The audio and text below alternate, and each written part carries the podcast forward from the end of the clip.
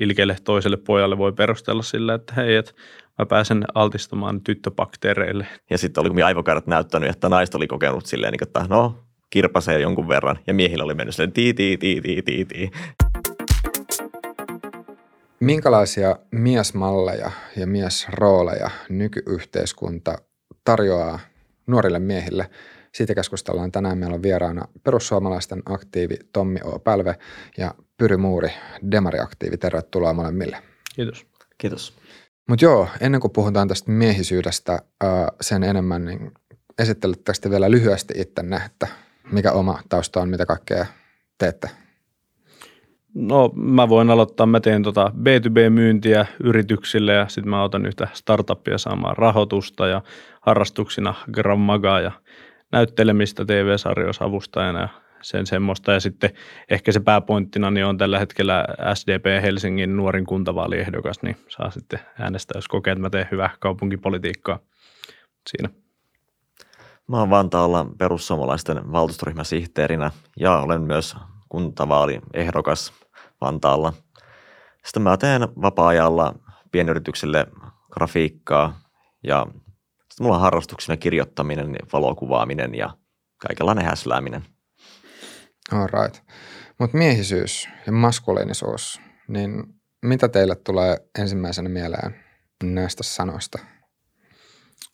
Hmm. No itselle ehkä tulee varmaan joku semmoinen, öö, joku semmoinen henkinen kovuus tai niin kuin lihakset tai joku tämmöinen – semmoinen niin sanottu kova jätkä, vaikea määritellä. Niin kyllä tästä itselläkin tulee mieleen joku Arnold Schwarzenegger, että Joo. se olisi semmoinen miehisyyden perikuva, että ei puhuta tunteista eikä muutakaan liirum laarumia, vaan suoraan asiaan ja voimalla eteenpäin.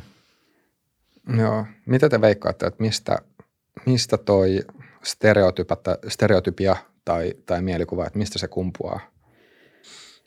Hmm, kai se on varmaan niin kuin elokuvista ja TV-sarjoista silleen niin kuin meihin tarttunut ja iskostunut, että mitä on niin kuin nähnyt silleen jatkuvalla syötöllä itse edessä, niin sit, sitä on niin kuin vähän niin kuin yhdistänyt just siihen. Ja kyllä se varmaan myös perustuu tuommoiseen niin kuin sotahistoriaan, että siellä on miehet ollut sotamantereella – tai tantereella, että ei siinä naisia yleensä laiteta ja on, että miehen pitää kestää se vaara ja ne riskit ja näin poispäin. Että uskon, että se on iso syy, miksi miehisyyteen yhdistetään tämmöinen niin kuin raaka voima. Joo. Kuinka paljon te itse koette, että voisiko sanoa, että nyt nämä stereotyyppiset miesmallit, mitä tai jos nyt ajattelee tätä Arnold Schwarzeneggeria esimerkiksi, että, että kuinka paljon ne on vaikuttanut ö, teihin silloin, kun te olette ollut nuorempia tai lapsia? Kyllä musta tuntuu, että niillä on ollut vaikutus sille suht isokin, että sen on saattanut just sille ajatella, että jos siitä käyttäytyy päinvastaisesti, niin sitten se olisi vähän niin kuin jotain heikkoutta tai epämiehekkyyttä. Että kyllähän se jollain määrin tiedostaa, että se on vaikuttanut. No kyllä meillä ainakin leikeissä oli poikien kanssa aina, me leikittiin itse asiassa toimintasankareita ja yksi oli Van Damme ja toinen oli Sylvester Stallonen. Mä olin Eddie Murphy, se oli mun suosikki. Öö, mutta hassu valinta, että miettii jälkikäteen, mutta, mutta siis Beverly Hills niin on aivan loistavaa. Niin, niin, sitä leikittiin lapsena, mutta mä tiedän, että sitä vaikuttanut paljon muuhun kuin niihin leikkeihin. Totta kai vanhemmat patisti urheilemaan, että pelasin jalkapalloa ja myöhemmin harrastin karatea, vaikka se ei ollut koskaan mitenkään oma juttu, vaan lähinnä vanhempien toive. Joo. Öm, entä sitten, jos ajattelee nyt vaikka ihan aikuisiällä, niin koetteko te, että – tai onko teillä koskaan tullut sellaista fiilistä, että, että jotenkin ne yhteiskunnan normit tai, tai miesmallit jotenkin rajoittaisi sitä, että mitä tällä hetkellä pystyy tekemään? Mä uskon, että ne rajoittaa aika monilla ihmisillä. Henkilökohtaisesti mulla ei, että mä en niin paljon stressaa sitä, mitä muuta ajattelee, mutta kyllä se varmasti monilla vaikuttaa siihen, että saattaa niin kuin altistua sille, että miettii, että hei, että joutuuko nyt sitten jonkun oudon kohtelun kohteeksi tai niin kuin stereotypisoidaanko mua nyt jotenkin oudosti tai vastaavaa, jos mä teen asiat eri tavalla kuin mitä yleisesti tehdään. Niin, vähän samaa, että uskon, että löytyy varmasti paljon ihmisiä, joilla vaikuttaa enemmän nämä odotukset kuin itsellä. Itse on aika nuoresta iästä asti käyttänyt päivittäin meikkiä ja muuta tämmöistä, että en ole sopinut semmoiseen niin kuin mielikuvaa niin kuin stereotypiaisesta miehestä pitkään aikaan ja sitä ei koskaan ollut mitenkään haittaa mulle elämässä, niin en koe, että mua olisi jotenkin normit jotenkin rajoittaneet. Joo, koska tämä on, kans, tämä on sellainen asia, mitä on itse tullut pohtineeksi, että öö, mäkään en itse muista, että olisi ollut sellaisessa tilanteessa, missä jotenkin olisi, olisi tuntunut siltä, että nyt, nyt on joku semmoinen ahdas sukupuolirooli, mikä, mikä rajoittaa sitä, mitä, mitä mä teen.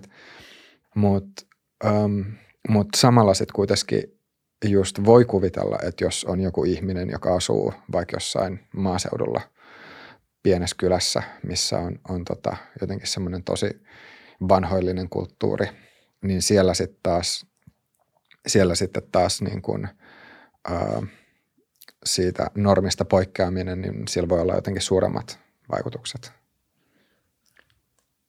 Vai mitä? No, mitä uskoisin mitä kyllä, että mä oon käynyt jossakin Oulaisissa ihan vain pyörähtämässä ja siellä on katseet kääntynyt, että jos miettii, että siellä olisi niin kuin oman nuoruutensa viettänyt, niin olisi voinut tulla ongelmia omasta ulkonäöstä aika helpostikin. Mutta mä itse olen Oulusta, niin Oulainen Oulu, eri paikkoja, niin, niin siellä on ollut sen verran sanotaanko liberaalia porukkaa, että – ei ole mitään ongelmia tullut vastaan. Isä totta kai oli huolissaan aina, että, että vaikuttaako se kaverisuhteisiin, että kun on pitkät hiukset ja tämmöistä, että tuleeko musta kuin hylkiö, mutta ei, ei musta koskaan mitään hylkiötä tullut. Mm, joo, no itse on aina asunut Helsingissä, niin täällä nyt on vähän sellainen avoimempi meno varmasti kuin monissa muissa paikoissa, niin ei välttämättä ihan yhtä paljon tapahdu kuin muualla sellaista. Joo, tässä on hauska, hauska sille, että teillä molemmilla just on, voisiko sanoa, äh, että te molemmat olette rikkonut stereotyyppejä jollain tavalla, jos nyt mietitään tämmöisiä perinteisiä mies, miesrooleja tai miesmalleja, että just Tommi, että mitä sanoit, että oot, oot, oot meikannut pitkään ja, ja kans silleen, että tämä sun oma teatteritausta, niin, niin jos mä nyt oikein muistan, niin sekin on aika, voisiko sanoa naisvaltainen ala tai tämmöiset niin taide, piirit vai? On ne, on ne naisvaltaisia nykyään.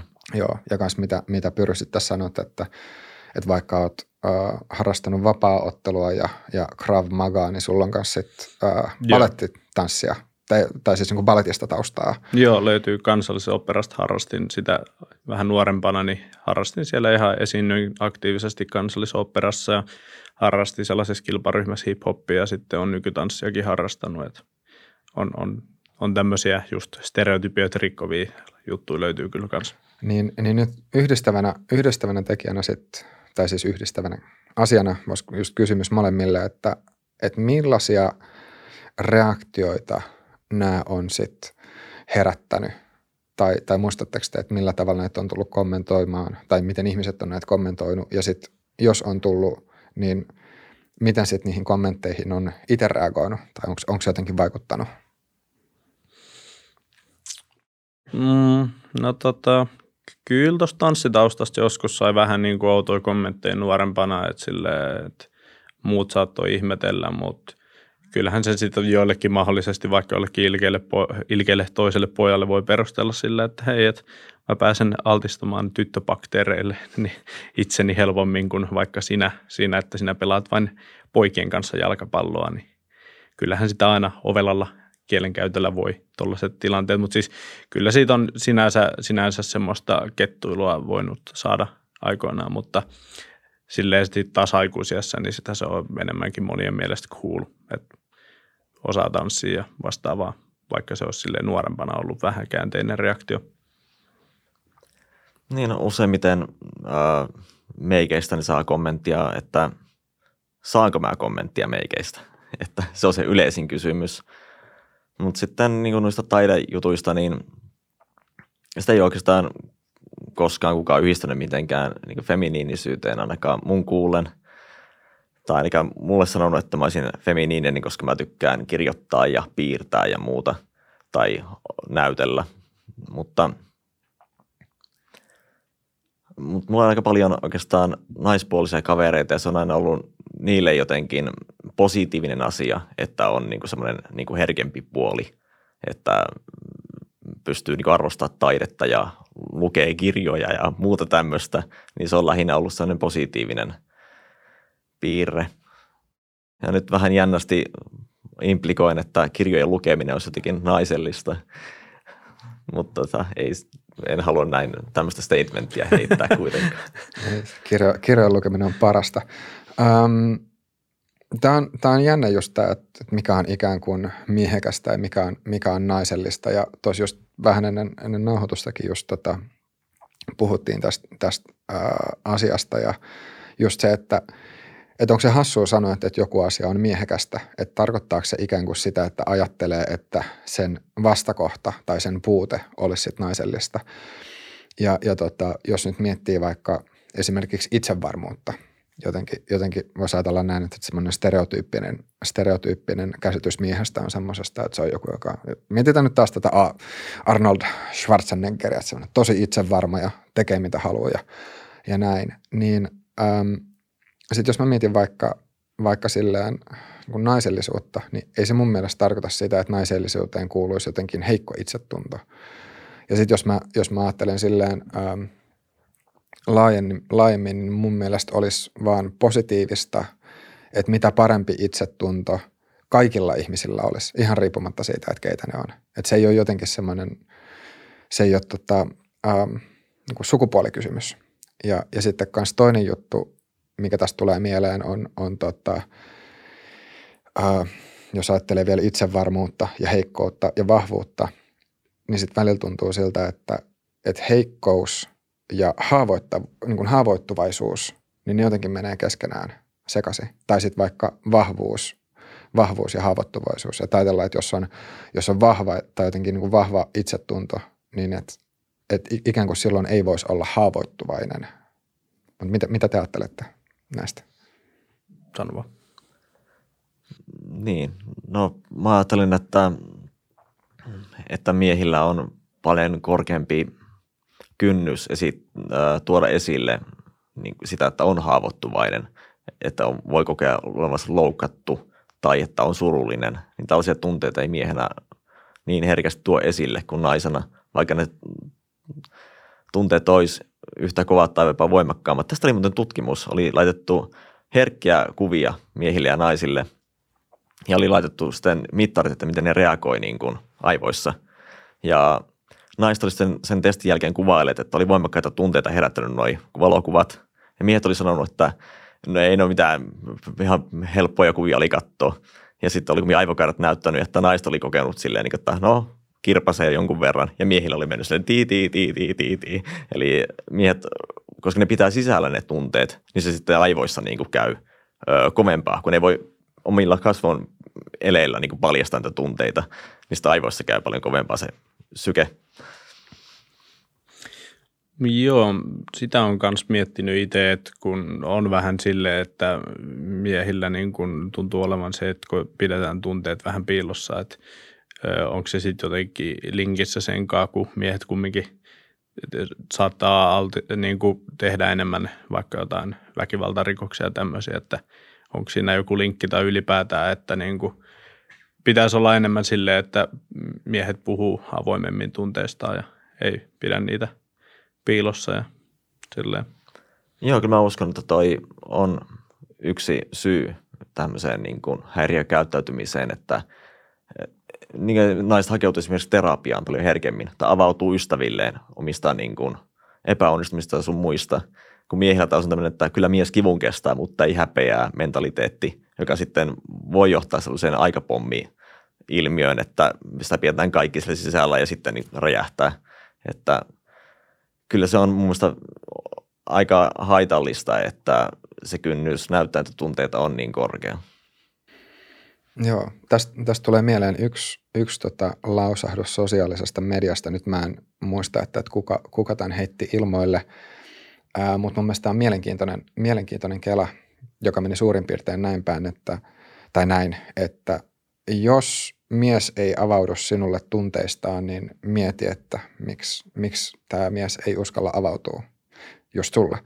Et, ja siinä oli taustalla ajatus se, että, että, että kyllä miehetkin puhuu tunteistaan, mutta silloin vaan sen toisen ihmisen pitää olla niin luotettava, että, että tunteista puhuminen on, on mahdollista. Niin mitä te kelaatte tästä ajatuksesta? Joo, mä itse asiassa taisin nähdä tämän Facebookissa. On yhteinen kaveri. Ja olin tästä eri mieltä, äh, kun kumminkin on sellaisia niin kuin moderneja miehiä, jotka on juutitteessa kanssa tosi voimakkaasti, että ne pystyy myöntämään peilin edessä heikkoudet ja vahvuudet ja käsittelee asiat, mutta sen tekevät sen vähän narsistisen oletuksen ehkä, että kaikki miehet pystyy siihen, eikä niillä ole sitten niin kuin piilossa niitä, eikä ne laita sivuun näitä tunteitaan. Ja tavallaan yleistetään, yleistetään se oma kokemus yleismaalliseksi ja siinä mennään niin vir, vikatikkiin. Joo, ei tule nyt mitään lisättävää. Joo. Niin mitä, mitä te itse sanoisitte, että kuinka helpoksi te koette itse omassa elämässä tunteista puhumisen? Öö, no henkilökohtaisesti koen tosi helpoksi, koska koen olevani tosi ulospäin suuntautunut ja itse varma ja sinut itseni kanssa, mutta tota, ja se tietenkin, niin kuin aiemmin sanottiin, niin kaikilla tietenkään on näin, mutta itse koen, että mulla on siis ihan hyvin. Että. Kyllä sanoisin, että ö, kirjoittaja-ihminen olen, että, että varmaan semmoinen maan pääsisälle pyörittely ja paperin laittaminen on mulle paljon luontevampaa kuin uskoutuminen toiselle ihmiselle, että mulla se kynnys on ö, liian korkea, että se pitäisi olla paljon matalampi mutta se jostain syystä, jostain syystä semmoinen avautuminen omista sielumaisemistaan niin ei ole mitenkään luontaista itselle. Joo. Mitä sitten taas Pyry, kun sanoit, että, että, että nyt tuntuu siltä, että, että se on, se on tota, jotenkin suhteellisen helppoa tai mutkatonta, mutta sanoitko tai sanoisitko, että onko se aina ollut silleen, jos sä mietit vaikka 10 tai 15 vuoden niin kuin historiaa taaksepäin, niin, niin tota, mitä sanoisit siitä? Mm, no ei se tietenkään silleen, jos on ollut vaikka joku lapsi, niin ei se tietenkään silloin ollut ihan yhtä helppoa. Että tietenkin, että vähän nuorempana ei välttämättä osaa käsitellä kaikkia asioita niin selkeästi ja aha, olla niin itsetietoinen, että tiedostaa, että mistä tämä tunne johtuu ja mitä se voisi fiksaa ja tälleen. Ja just vaikka joku, jos ei tule jonkun ihmisen kanssa toimeen, niin sit, e, jos se on vaikka jossain koulussa, niin sitten tollaisia asioita paljon vaikeampia, että mua ei ole siis ikinä koulukiusattu, mutta siis niin kuin viittaa just siihen, että jos se vaikka ylipäätään tule kenenkään toimeen, niin tollaisia asioita, mutta aikuisena tietenkin se on niin paljon helpompi, että öö, niin kuin havaita asioita ja aikuisena, jos tarvii, niin on olemassa mielenterveyspalveluita, mitä tietenkin pitäisi lisätä. Mutta, nyt, nyt tulee taas poliitikon puhetta. joo. Mutta joo. Um, niin sitten oli yksi, yksi, mistä kanssa puhuttiin vielä tässä ennen nauhoitusta, niin um, voisiko sanoa väkivaltaan liittyvät mallit. Tai se, että, että minkälaisen, minkälaisia, minkälaisia roolimalleja miehille tai, tai pojille sit tarjotaan just väkivaltaan liittyen. Et, et nyt sanoisitteko te, että – teillä on, tai sam, niin kuin, voisitteko te samaistua tämmöiseen ajatukseen, että, että yhteiskunta jotenkin tyrkyttää miehelle semmoista mallia, jossa miehen pitäisi, pitäisi olla jotenkin väkivaltainen tai heilua nyrkkien kanssa? Mun mielestä ei, mutta mun mielestä on vahvasti öö, ei pelkästään vanhemmat ihmiset tai joku mystinen yhteiskunta, vaan ihan kaikki ihmiset, joita me nähdään päivittäin, niin tarjoaa vähän sellaista normatiivia, joka perustuu biologiaan, että mies on vahvempi, niin on hänen velvollisuus myös pystyä puolustamaan niitä, jotka eivät voi, eli ö, tai pysty niin helposti puolustamaan itseään, eli naisia ja lapsia. että se fyysinen turva, niin se jää niin miehen tehtäväksi. Ja jos on täysin pelkuri ihminen, niin sitä pidetään erittäin epämiehekkään. Joo, kyllä mä allekirjoitan tuota edellä mainittuja. Sitten mun mielestä tietyllä tavoilla varmaan elokuvat ja tämmöiset, en mitään niitä voi tietenkään suoraan syyttää, mutta sille antaa myös vähän joillekin ihmisille varmaan semmoista kuvaa, että, niinku, että väkivalta voisi olla cool – ja sitten ne ei ymmärrä sitä, niin kuin mikä vaara siinäkin on, että jos ne nyt oikeasti lyö jossain niin kuin vaikka yöelämässä baarin jälkeen oikeasti jotain ihmistä, että jos siinä nyt sitten on se asfaltti alla, niin sehän voi siihen kaatumiseenkin jo kuolla siitä, että niin kuin pidetään semmoisia, saatetaan pitää jotkut ihmiset sellaisia asioita siistinä, eikä tiedosteta sitä niin kuin vaarallisuutta. Joo. Minkä takia suosittelen kaikille kamppailulaajia, niin sitten sen jälkeen osaa olla nöyrä ja tiedostaa nämä asiat. Joo, tämä, tämä on kyllä myös jännä, että jos mulle jotenkin se ajatus siitä, että, että miesten jotenkin pitäisi olla väkivalta siitä jotenkin silleen tosi, tosi aggressiivisia, niin, niin se, on, se on vieras. Mutta mut mä kyllä muistan silleen, että kerran, kerran tuli tota, yhdessä tilanteessa, jos, jostain syystä tämä on nyt jäänyt, jäänyt mieleen, mutta tuli käyty semmoinen keskustelu, jossa yksi kundi just jotenkin ajatteli tai sanoi, että, että sen mielestä niin kun on miehekästä olla mahdollisimman iso – mahdollisimman lihaksikas. Ja tota, mun mielestä niin salilla käymisessä ei todellakaan ole mitään, mitään vikaa. Sitä, sitä tulee tehtyä sille itsekin ja, ja tykkää treenaa. Mutta jotenkin se tuntuisi vieraalta, että, se, että, että isona oleminen olisi, tai silleen niin kuin massiivisena oleminen, että se olisi, että se olisi joku semmoinen niin itsetarkoitus tai, tai semmoinen, joka menisi kaiken muun edelle ihan, ihan totaalisesti. Siis en, en mä sinänsä lähde kritisoimaan sitä, jos se jollekulle, ihminen, jollekulle ihmiselle sitten on se tärkeä juttu, mutta mulle se on vaan tosi vieras. Öm, mitäs muuta tuossa noin sitten kanssa puhuttiin?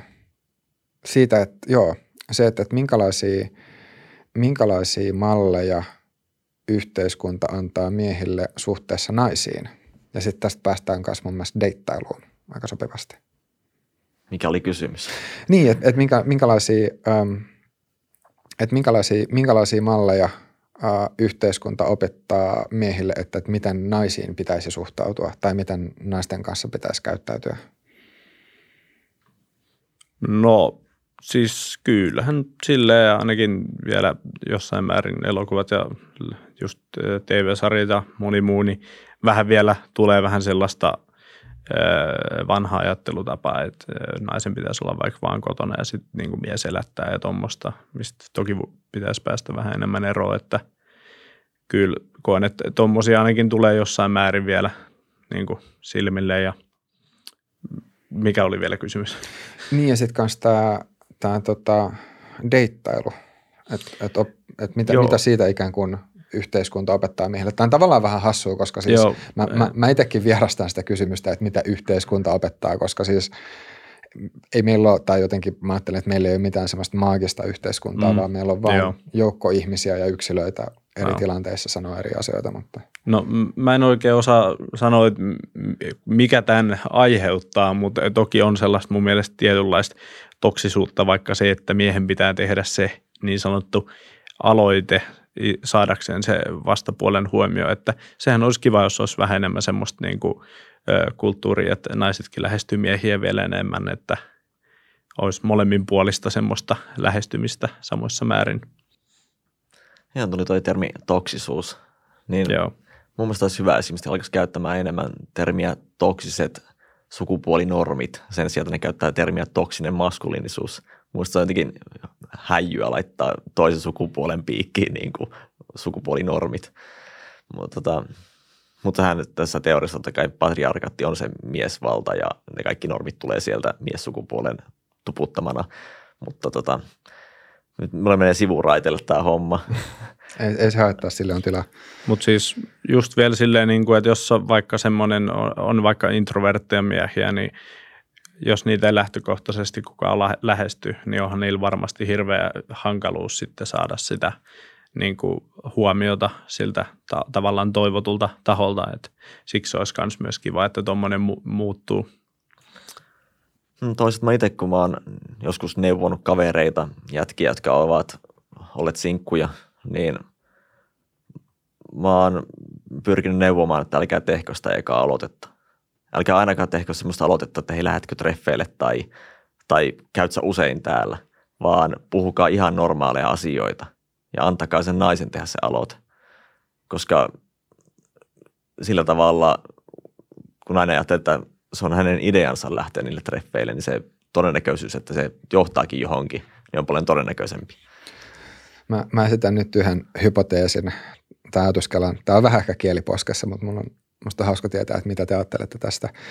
Mutta että baarissa todellisuudessa se menee niin, että, että jos, jos mies lähestyy naista, niin se nainen on päättänyt jo kauan aikaa sitten, että toi kundi muuten tulee juttelemaan mulle. Ja sitten se on vaan tämmöistä jotain magiaa, mitä tapahtuu siinä ja sitten sit se kundi, kundi, kundi tota sen flirttailun jälkeen niin tota, sitten menee, menee juttelemaan sille mimmille. Ja jos, jos tämä mimmi tekee sen flirttailun silleen tosi hyvin, niin se kundi ei edes tajua sitä, että mitä se, mitä se mimmi on siellä taustalla tehnyt. Mitä te ajattelette tästä? Kyllähän toi varmaan jossain määrin voi noin mennä, että siis Varmasti, jos mies huomaa, sinkkumies huomaa, että nainen vilkuilee häntä baarissa, niin se kynnys mennä juttelemaan on tietenkin aika matala. että näinkin varmasti tapahtuu. Mutta baari meningit on aika monimutkaisia. Tästä tulee mieleen heti, että kun on näitä ohjaajajätkiä, jotka neuvoo, miten toimia treffeillä ja miten pääsee treffeille, niin – esimerkiksi tämmöinen niin kuin pelimieskikka on olemassa kuin, että ottaa naispuoleisen kaverin mukaan baariin ja laittaa sen naispuoleisen puhumaan niin kuin tosi ylöspäin sille miehelle. Niin naiset huomaa, että tätä miestä piirittää joku kaunis nainen, niin ne lähtevät kilpailemaan siitä miehestä. Tämmöistä oikeasti jotkut taktikoita tavalla, kun ne menee baariin. Ja niin tämmöisiä vippaskonsteja saada naisten huomioon on keksitty, ja toi on yksi niistä.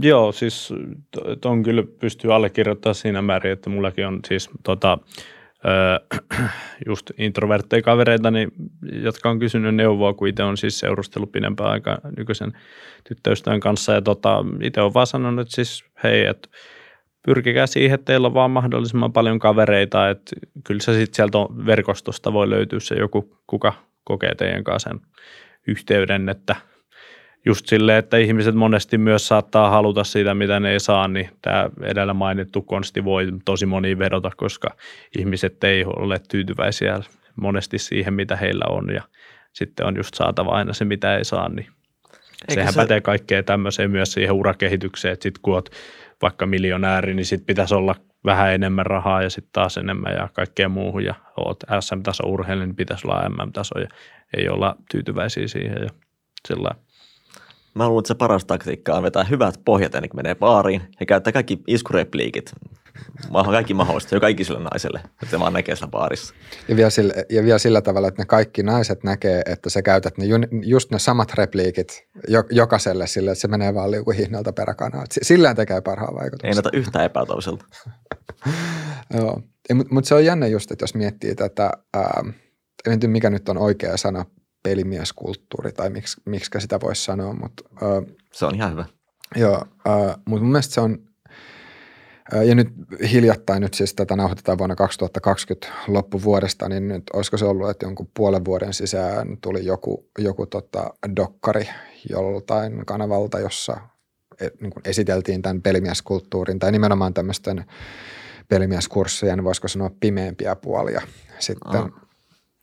sitten tota, ja sinänsä voi, voi kysyä, kysyä mun mielestä semmoisen kysymyksen, että, että onko tässä yhteiskunnassa nyt, että, että ikään kuin, että mikä on pielessä, jos on miehiä, jotka kokee, että jotenkin on täysin hukassa sen suhteen, että, miten, miten sitten vastakkaista sukupuolta lähestytään. Nyt tässä ehkä puhutaan vähän silleen heteronormatiivisesti, mutta, mutta joka tapauksessa, että, että onko ähm, ehkä sen Kelan voisi jotenkin jatkaa niin, ja mä en siis oikein itsekään tiedä, että mitä tästä taitella, mutta, mutta jotenkin sitä ajattelisi, että, että jos, jos ikään kuin, nyt mä kuulostan kyllä joltain tosi vanhalta fabulta Mutta mut jos ikään kuin isät juttelis poj, pojilleen jotenkin näistä asioista jollain tavalla, niin silloin ei olisi tarvetta sit mennä, mennä sit jonnekin internetin foorumeille ja, ja tota, jollekin maksullisille kursseille opettelemaan, että miten, miten tytöille sanotaan hei. Mutta mi, mitä te sanoisitte? Ai, miten tota asia, vai oliko sulla jotain? Mulla nyt tavallaan menee tähän incel-kulttuuriin, että jos lukee näitä markkina pelkästään ja näitä pelimiesvinkkejä sun muuta, ja siinä syntyy sitten semmoisille miehille, nuorille miehille sellainen mielikuva, että naiset on jotenkin, että niihin toimii tämmöiset tämmöiset matemaattiset keinot ja ne on oikeastaan aika pinnallisia nuo naiset, että niitä kiinnostaa vain tämä ja tämä ja tuo. Ja sitten nämä miehet lukee enemmän ja enemmän teoriaa, vaikka siellä olisi tavallaan jotakin opittavaa niissä kirjoissa, niin enemmänkin niitä, niitä tekstejä lukemalla katkeroittuu ja tulee tosi semmoisiksi niin kuin, jopa niin kuin naisvihamielisiksi tai vähintään sovinistiseksi. Ja sitten kun ne menevät niille treffeille, niin niillä on kaikki antipatiat valmiiksi jo niin kuin pyörimässä. Ja saattavat jopa rupeaa puhumaan markkina-arvoteorioista jossakin treffeillä, mikä on maailman huono idea. Ja sitten ne ihmettelevät, kun ikinä ei suju, vaan päätyvät yksin. Että tällaisille ihmisille, jotka etsii niitä tietoa, miten mennä treffeille, niin ne on monesti ihmisiä, joiden ei kannattaisi etsiä sitä tietoa ollenkaan. Niin kuin, tietenkin pysyä kaukana erossa niistä teorioista ja hankkia vaikka jotakin harrastuksia, joissa voi jotakin kautta tutustua oikeasti ihmisenä naisiin ja sitä kautta ymmärtää naisia. Että... Mitä siis, vi- vi- viittaatko sä nyt, että naisetkin ovat siis ihmisiä? Mm, tämä on hurja väite. Tämä, tämä on hurja väite, mitä tässä podcastissa on koskaan kuullut.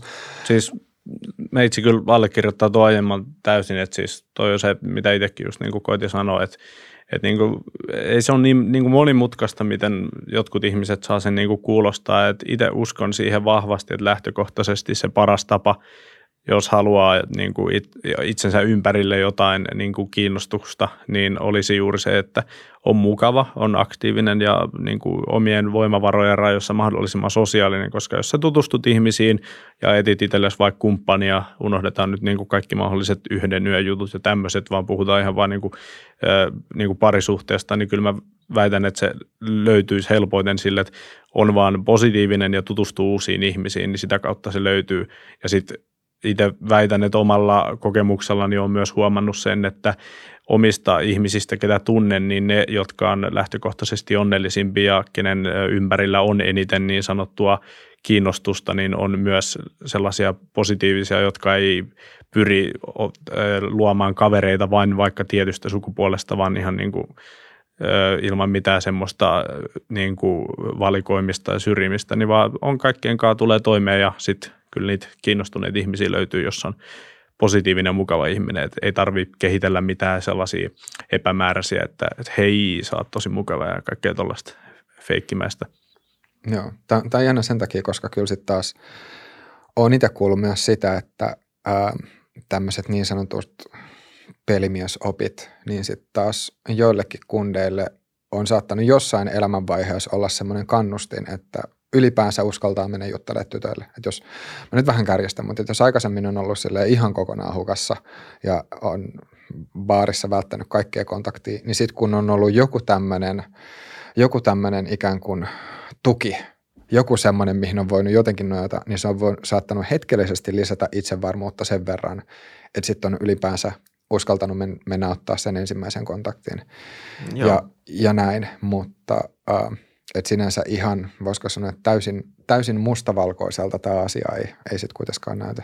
Joo, niin mä sanoinkin, että tuohon niin kuin överisti uppoutuminen noihin teorioihin, niin se voi olla haitallista, mutta esimerkiksi yksi ohjaaja on sanonut aika hyvin, että jos tuntuu vaikealta jutella vastakkaisen sukupuolen edustajan kanssa, niin kokeile vaikkapa liikennevaloissa sanoa joskus, jos olet mies, niin naiselle, että, että onpa ruuhka. Tai hitsikö tuulee tai, tai että onpa muuten hienon näköinen toi kuu tuolla tai, tai on, onko tuo uusi liikennemerkki tuossa tai jotakin ihan randomia ja sitten jatkat matkaa. Elää synnytä keskustelua, vaan huomaa, että kuinka helppo se oli vaan sanoa yksi lause ja se ei johtanut niin kuin mihinkään katastrofiin. Ja sitä kautta on helpompi sitten jutella seuraavalla kerralla vähän pidempään jonkun kanssa ja näin poispäin. Niin totta kai tämmöiset tosi helpot neuvot ja tosi semmoista niin yksinkertaisesti, jotka ei mene minnekään utopistisiin teorioihin, niin ne on ihan hyviä ja kyllä niistä kannattaa niin ottaa onkeen myös. Joo.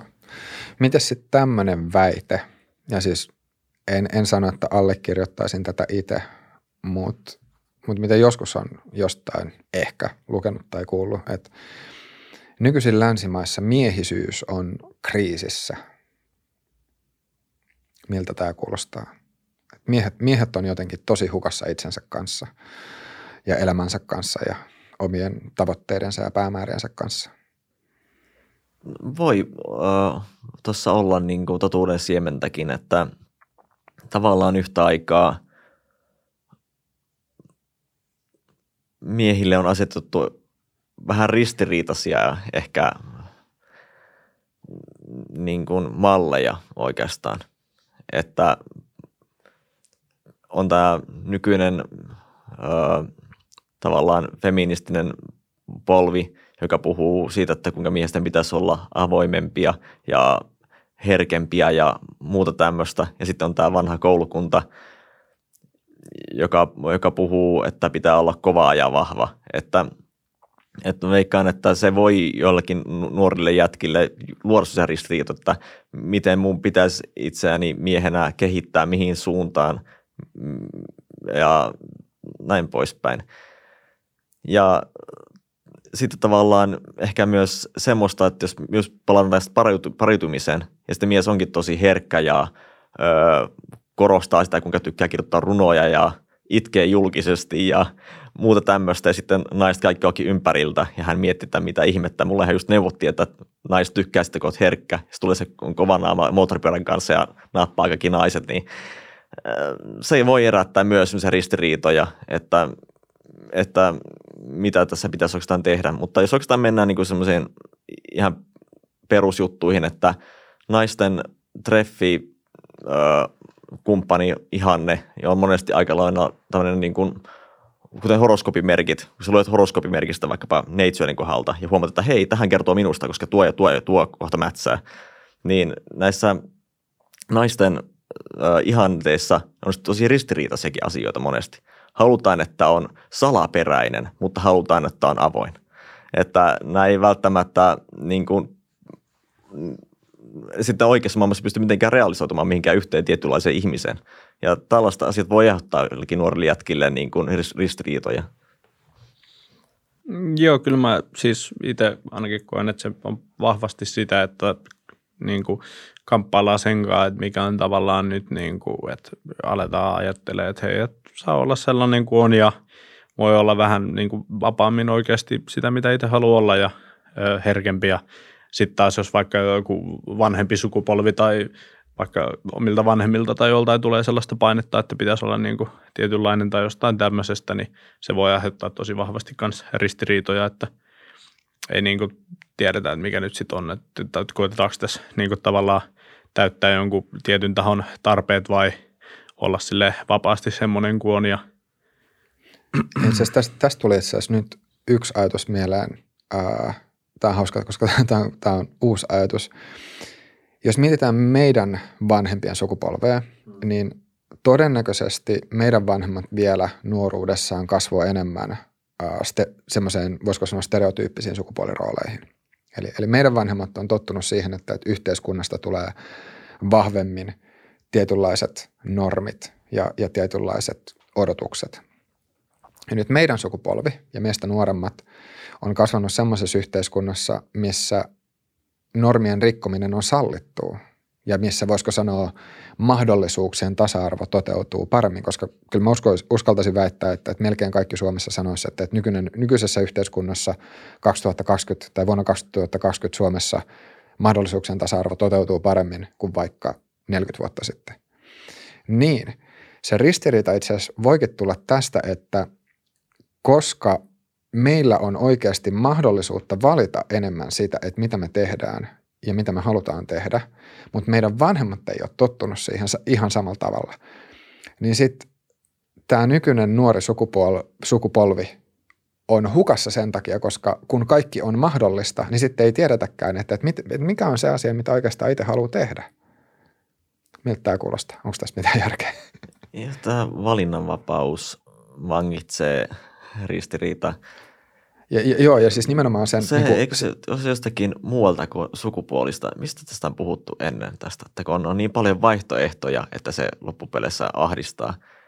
Jostakin lukenut tällaisen ajattelun, liittyykö se talouteen tai johonkin, en tiedä. Okay. Voi varmaan johonkin koulupaikkoihin ja mm. niin kuin ylipäätään tällaiseen – oravan pyörä menestymiseen mm, liittyen Mutta mut nimenomaan se ristiriita, ja siis mä en nyt sano, että mä allekirjoittaisin täysin tätä väitettä, musta on vaan kiehtova pohtia, mutta just se, että, että jos, jos meillä nyt on se valinnanvapaus toteuttaa, että, niin kuin, että kundit ja mimmit ja kaikki sieltä väliltä voi toteuttaa itseään vapaammin kuin aikaisemmin, niin sitten me ei, me, koska, koska se ei ole ollut meidän vanhemmille ja meidän vanhempien suku, polvelle samalla tavalla mahdollista, niin sieltä ei tule semmoista, voisiko sanoa lainausmerkeissä, kasvatuksellista oppia, että miten toimia ja ajatella semmoista, semmoisessa ympäristössä, missä nyt se valinnanvapaus onkin sitten laajempaa kuin mitä se on ollut aikaisemmin. Öö, että miten vanhemmat voi No siis mä en oikein osaa sanoa muuta kuin, että siis kyllähän vanhempien pitäisi niin kuin avoimemmin koettaa kasvatuksessa rohkaista siihen, että valitset sille, mikä tuntuu itse parhaalta ja oot sinut omien valintojen ja itsesi kanssa. Hmm. Ei mulla nyt se mitään syvällisempää tule. No, tuntemani nykyvanhemmat niin antavat esimerkiksi lapsilleen sukupuolineutraalisti molemmienlaisia leluja, semmoisia niin kuin jätkien leluja, niin kuin autoja ja ö, aseita ja miekkoja ja sitten näitä ö, poneja ja varpeja tytöille. Ja, tai siis, miten mä että nämä on niin stereotypiat on nämä, mutta sitten nämä vanhemmat nykyään antavat molempia leluja mole, molemmille sukupuolille ja antavat itse, itse valita, että millä ne tykkää leikkiä. Ja aika paljon se menee just siihen suuntaan, että tytöt leikkii niillä NS-tyttöjen leluilla ja pojat niillä poikien leluilla – et tietenkin on, on poikkeuksia ja kaikkea muuta tämmöistä, mutta ehkä isolta osalta se menee vähän niin kuin ennusteen mukaan. Joo. Nyt pikkuhiljaa alkaa nauhoitusaika olla päättymäisillään, mutta miten te itse vielä nyt summaisitte tätä koko, koko keskustelua?